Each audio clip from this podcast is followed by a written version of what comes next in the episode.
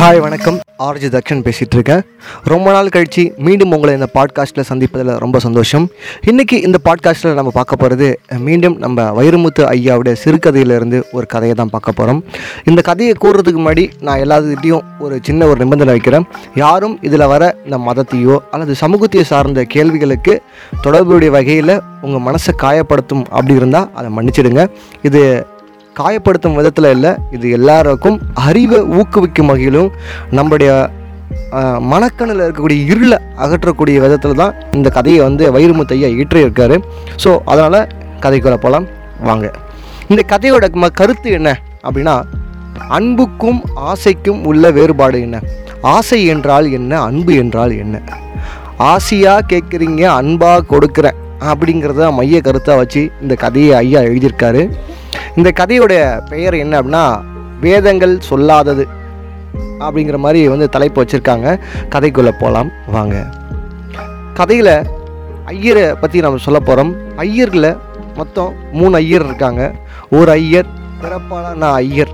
நான் வந்துட்டு கடவுளுக்கு வழிபாடு செய்வது கடவுளுக்கான காரியங்களை செய்வது மட்டும்தான் செய்வேன் அப்படிங்கிற ஒரு ஐயர். இரண்டாவதாக ஒரு ஐயர் இந்த மக்களோட ஒன்றி அமைந்து வாழக்கூடிய உலகத்துக்கு ஏற்றாற்போல தன்னை மாற்றி அமைத்தக்கூடிய ஆற்றலுடைய ஐயர்கள். மூன்றாவதாக இருக்கக்கூடிய ஐயர் தான் பிறப்பால் உயர்ந்தவன் நான் பிராமணன் நான் ஐயர் என்ற ஒரு எண்ணத்தை நிமிடத்துக்கு நிமிடம் கூறிக்கொண்டு உச்சரித்து கொண்டு மற்றவங்க முன்னாடி இரிட்டேட் பண்ணுற மாதிரி ஒரு கேரக்டர் உள்ளவங்க ஒரு சைட்ஸ் ஆஃப் இருக்காங்க. அந்த சைடை சேர்ந்த ஐயர் தான் இந்த கதையோடைய ஒரு கதாபாத்திரம். இவருடைய பேர் நம்ம என்ன வச்சுக்கலாம் அப்படின்னா வெங்கடேஷ் ஐயர் அப்படின்னு வச்சுக்கலாம். வெங்கடேஷ் அப்படின்னு வச்சுக்கலாம். இவர் என்ன பண்ணுறாருனா இவர் மூணு தலைமுறையாக சேர்த்து வச்சிருந்த ஒரு சொத்து இருக்குது எழுநூறு தென்னங்கள் வளர்த்தக்கூடிய தென்னந்தோப்பை வந்து விற்கிறதுக்காக பல பேர் வந்து கேட்டிருக்காங்க இவர்கிட்ட. இவர் வந்துட்டு ஏதாச்சும் ஒரு காரணங்களை சொல்லி அனுப்பிச்சிடுவார் ஏன் அப்படின்னா இவர் கொண்டு போய் கொடுக்குற இடம் இவர் வந்து ஒரு பிராமணர் இல்லையா? இவர் கொண்டு போய் கொடுக்குற இடம் நம்ம இடத்த வாங்குறதுக்கே ஒருத்தனுக்கு தகுதி வேணும். அப்படிங்கிற மனக்கோட்பாட்டில் இருக்கக்கூடிய ஒரு ஆற்றலுடைய ஒரு மனிதர். அதெல்லாம் பல பேர் வந்து கேட்கும்போதும் இவர் என்ன பண்ணியிருக்காரு நிராகரிச்சிருக்காரு. கடைசியாக இந்த தகவல் வைரமுத்து ஐயாவுக்கு தெரிஞ்சு அவர் வாங்க போகும்போது அவர்கிட்ட இது கொடுக்குறது ஒப்பந்தம் பண்ணிட்டார். இருந்தாலும் வந்துட்டு இவருக்கு ஆச்சரியம். என்ன ஐயரே என்கிட்ட கொடுக்க ஒப்பந்தம் பண்ணிட்டீங்க? அப்படிங்கும்போது சுவாமி இங்கே பாருங்க. இது வந்துட்டு மூணு தலைமுறையாக நாங்கள் வந்து ஆண்டது மண் வந்துட்டு யார் தலையில் எழுதியிருக்கோ அவங்கள்ட்ட போய் சேரணும் அப்படிங்கிறது கடவுளுடைய ஒரு விதி. யாருக்கு சேரும் அப்படிங்கிறது அவர் தான் வந்து எழுதி வச்சுருக்காரு. உங்களுக்கு சேரணும்னு இருக்குது நீங்கள் வாங்குறீங்க. என்ன நான் சொல்கிறது அப்படின்னு பேசியிருக்காரு. இவர் அப்படிங்களா? சரி சந்தோஷம். ஆனால் விலை தான் ரொம்ப கிடுகிடுன்னு ரொம்ப தென்னை மரம் உயரத்தை விட அதிகமாக இருக்குது அப்படின்னு நம்ம வைரமுத்தையா சொல்ல அதுக்கு அவர் சொல்லியிருக்காரு ஹோய் நான் ஒன்றும் நிலத்தை மட்டும் விற்கலே இங்கே ஒரு மடமும் இருக்குது அப்படின்ட்டு இருக்காரு ஒரு சன்னிதான மடம் இருக்கா? என்ன சொல்கிறீங்க இங்கே கோயில் ஏதாச்சும் இருக்கா அப்படிங்கும்போது நீங்கள் வந்துட்டு இன்றைக்கி காலையில் குளிச்சிட்டிங்களா? ஆ குளிச்சிட்டேன். மாமிசம் ஏதாச்சும் மது அந்த மாதிரி இருக்கா? இல்லை அதெல்லாம் இல்லை அந்த பழக்கம்லாம் இல்லை. சரி வாங்க நம்ம போவோம். காலனியை கழட்டிட்டு வாங்க அப்படின்னு அழைச்சிட்டு போகிறாரு உள்ளே. போனால் அங்கே வந்துட்டு ஒரு மடம் இருக்குது என்னங்க மடம் இருக்குது தன்னந்தப்புக்குள்ளங்கும்போது ஸ்ரீ சங்கராச்சாரியர் இருக்கார்ல அவர் வந்து என்ன பண்ணுறாரு ஸ்ரீ சங்கராச்சாரியர் வந்து இங்கே வரும்பொழுது இங்கே தான் தங்கி ஒரு நாள் இருந்து இரவு வந்து இங்கே வந்துட்டு இருந்து உணவு அருந்திட்டு போனார் இந்த இடத்துல. அதனால் அவர் நினைவாக இந்த இடத்த நாங்கள் மனமாக மாக்கிட்டோம் அப்படின்ட்டு சரி சூப்பர் ரொம்ப நன்றி அப்படிங்கும்போது நிலத்தெல்லாம் வந்து நான் எழுதி கொடுக்குறேன். மனு தர்மப்படி நம்மளுடைய ரிஜிஸ்ட்ரேஷன் அடிப்படையில் நான் வந்து எழுதி கொடுத்துட்றேன். ஆனால் மனித நேயத்தின் அடிப்படையில் நான் உங்ககிட்ட ஒரு வந்து கேட்குறேன். அதை நீங்கள் பண்ணி தான் ஆகணும் அப்படிங்கிறாரு. என்னப்பா திடீர்னு ஒரு நிபந்தனை வைக்கிறீங்க சொல்லுங்க அப்படிங்கும்போது செவ்வாய்க்கிழமை வெள்ளிக்கிழமை இந்த மடத்துக்கு நான் வந்து சங்கடாச்சாரியார் இருந்த இந்த மடத்துக்கு நான் வந்து என்ன பண்ணுவேன்னா விளக்கும் அந்த இடத்த பெருக்கி சுத்தம் பண்ணிட்டு போவேன். அதுக்கு நீங்கள் அனுமதி வழங்கணும். இது வந்துட்டு ரெஜிஸ்டரில் வராதுங்கோய் ஆனால் வந்துட்டு மனிதநேயத்தின் அடிப்படையில் கொடுக்குற வாக்குறுதியில் வரும். உங்களுக்கு சம்மந்தமாக அப்படின்னு கேட்கும்போது தாராளமாக நீங்கள் பண்ணிக்கோங்க. அப்படின்னு சொல்லிடுறாரு. அவர் இடத்த வித்துறாரு. வித்த உடனே இதை பராமரிக்கிறதுக்கு ஒரு ஆள் வேணும் இல்லை ஏன்னா வைரமுத்தையா அங்கே ஊர்லேயே இருக்க முடியாது. அவர் என்ன பண்ணணும்? இங்கே சென்னைக்கு வந்துடணும் அதனால் அவர் என்ன பண்ணுறாரு இருளாய் கண்ணப்பன் அப்படிங்கிற ஒரு தம்பதியை கூப்பிட்டு பண்ணுறாரு இதில் யார் அப்படின்னா இருளாய் தம்பதி எனும் தலித் இனத்தை சேர்ந்தவங்க. இதை வந்து அவர் எவ்வளோ அழகாக வந்து சொல்கிறாருன்னா நானும் கண்ணப்பனும் ஒரு தாய் வயிற்றில் பிறந்தவர்கள் தான். ஒரு தாய் வயிற்றில் பிறந்த பிள்ளைகள் போல தான் நாங்கள் வளர்ந்தோம். என்கிட்ட கொஞ்சம் நிலம் இருந்துச்சு. கண்ணப்பன்ட்ட நிலம் இல்லை. அவ்வளோதான் வித்தியாசம். அவங்க வீட்டில் ஆக்குற தயிர் சாதத்தையும் பால் கோவாவும் பால் வெண்ணையும் எடுத்துக்கிட்டு என் வீட்டுக்கு ஓடி வருவான். எங்கள் வீட்டில் ஆக்குற கறி குழம்பையும் தூக்குட்டாவில் வாளியில் எடுத்துக்கிட்டு நான் அவங்க வீட்டுக்கு ஓடுவேன்.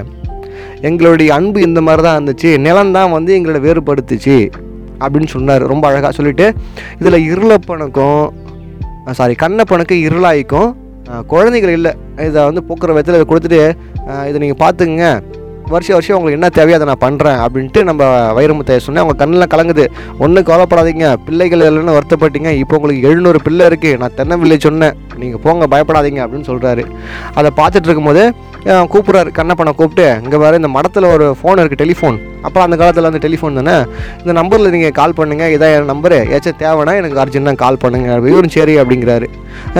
மாதத்துக்கு ஒரு வாட்டி ரெண்டு வாரத்துக்கு ஒரு வாட்டி இந்த மாதிரி எப்படி இருக்குது சூழ்நிலை இருக்குது இந்த மாதிரி மட்டும் பேசிகிட்டு இருந்த ஒரு நாள் திடீர்னு ஒரு நாள் வந்துட்டு நம்மளுடைய வெங்கடேஷ் ஐயரை வந்து ஃபோன் பண்ணுறாரு ஃபோன் பண்ணி விடியகாத்தில் என்னப்பா இவர் ஃபோன் பண்ணுறாரு அப்படின்ட்டு வைரமுத்தாய் எடுத்தோன்னே ஓய் சொன்ன நிபந்தனை மீறிட்டீலே அப்படின்ட்டுருக்காரு. என்னப்பா என்னப்பா வந்து நிபந்தனை மீறிட்டேன்னு சொல்லுங்கள் அப்படிங்கும்போது அப்போ வந்துட்டு ஒரு கான்வர்சேஷன் வருது. என்ன கான்வர்சேஷன் வருதுன்னா இந்த மாதிரி வந்து அந்த மடத்துக்கு நான் தானே வந்துட்டு விளக்கு போடணும் அப்படின்னு நான் பேசினேன் அப்படிங்கும்போது இப்போ அவர் மைண்டில் ரீவைன் ஆகுது. இவ வந்து இப்போ இந்த ஃப்ளாஷ்பேக்காக அவர் நினச்சி பார்க்குறாரு என்னென்னா அப்போ வந்துட்டு இவர் ஆசையை கேட்டார்ல அப்போ வந்து இவர் நம்ம ஐயா சொல்கிறாரு நீங்கள் அந்த மடத்துக்கு நான் தான் வந்து விளக்கு போடுவேன். நீங்கள் அது எதுவும் சொல்லக்கூடாது. நான் வந்து வார வாரம் வருவேன். வாரத்தில் ரெண்டு நாள் அப்படிங்கும்போது அதுக்கு நம்ம வைரமுத்து ஐயா சொல்கிறாரு நீங்கள் ஆசையாக கேட்குறீங்க நான் அன்பாக கொடுக்குறேன். அப்படிங்கும்போது கோய் ஆசைக்கும் அன்புக்கும் வித்தியாசம் இருக்குது சங்கடாச்சாரியரே சொல்லியிருக்காரு. அப்படிங்கும்போது என்ன அப்படியா? என்ன சொல்லியிருக்காங்கன்னா ஆசைங்கிறது புறத்தியார வச்சு நம்ம சந்தோஷமாக அடைஞ்சிக்கிறது.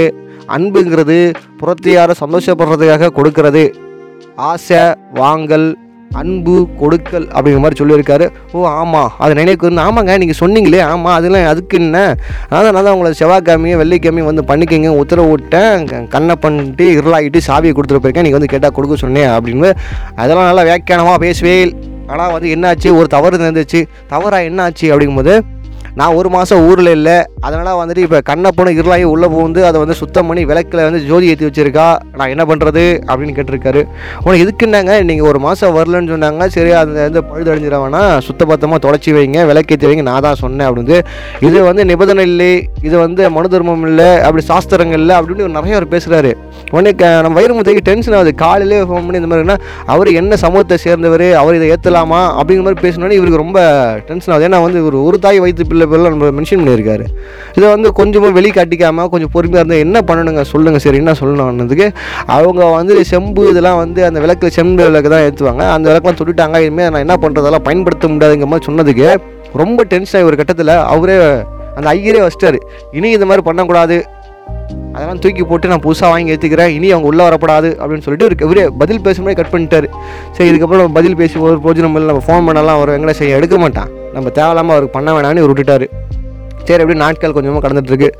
திடீர்னு பார்த்தா கண்ணப்பனம் இருளாக இருக்க இடத்துல பயங்கரமான மழைங்க புயல் மழை அட்டி போட்டு வெளுத்து வாங்குது. அந்த மரத்துக்கு எதிர்க்க தான் வந்துட்டு கண்ணப்பனம் இருளாயும் ஒரு கீர்த்தி கொட்டா மாதிரி கட்டி தங்கியிருக்காங்க.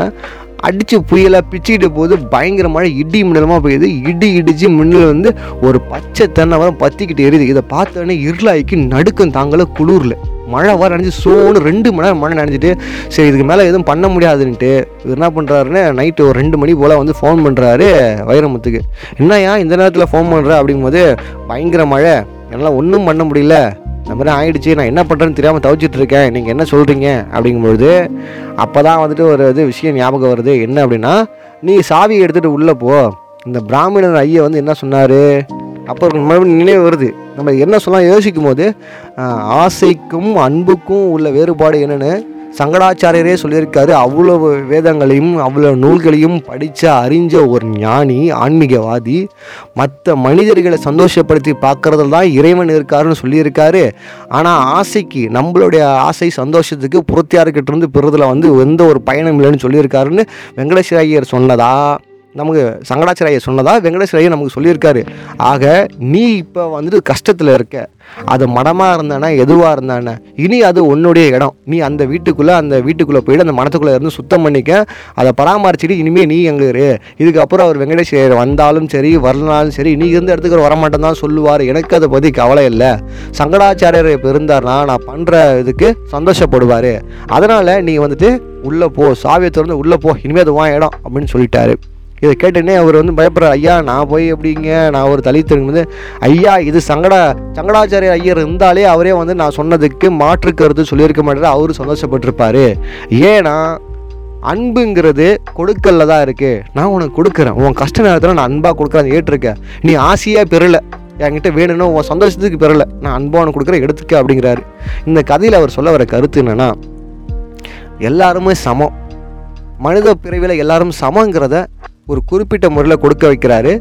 இதில் நம்ம வெங்கடேஷ் ஐயருடைய கொள்கை தவறானதா உண்மையானதா பொய்யானதா அப்படிங்கிறத ஆய்வெல்லாம் பண்ண வேணாம். ஒரு மனிதன் கஷ்டமான சூழ்நிலை இருக்கும்போது அவனுக்கு எவ்வாறு உதவ வேண்டும்? அவனுடைய தேவையிலிருந்து உதவி புரிய வேண்டும். அப்படி உதவி புரிஞ்சால் இந்த சாஸ்திர சம்பிரதாயத்தில் இருக்கக்கூடிய நற்பயன் தான் நம்மளை வந்து சேருமே தவிர தீமை பயன் வந்து நம்மளை சேராது. அப்படிங்கிறத ஆணித்தரமாக நம்பி வைரமுத்தையை அதை பண்ணியிருக்காரு. அப்படிங்கிறது என்னுடைய கருத்தாக இருக்குது உங்களுக்கு நிறைய கருத்துக்கள் அறிவும் உங்களுக்கு தோன்றலாம். அப்படி உங்களுக்கு கருத்துக்கு தோன்றுச்சுன்னா கீழே கமெண்ட் செக்ஷனில் கமெண்ட் பண்ணுங்கள் மீண்டும் ஒரு நல்ல ஒரு கதையோட ஒரு நல்ல ஒரு தகவலோட அடுத்த பாட்காஸ்ட்டில் சந்திக்கலாம். நன்றி வணக்கம் பாய்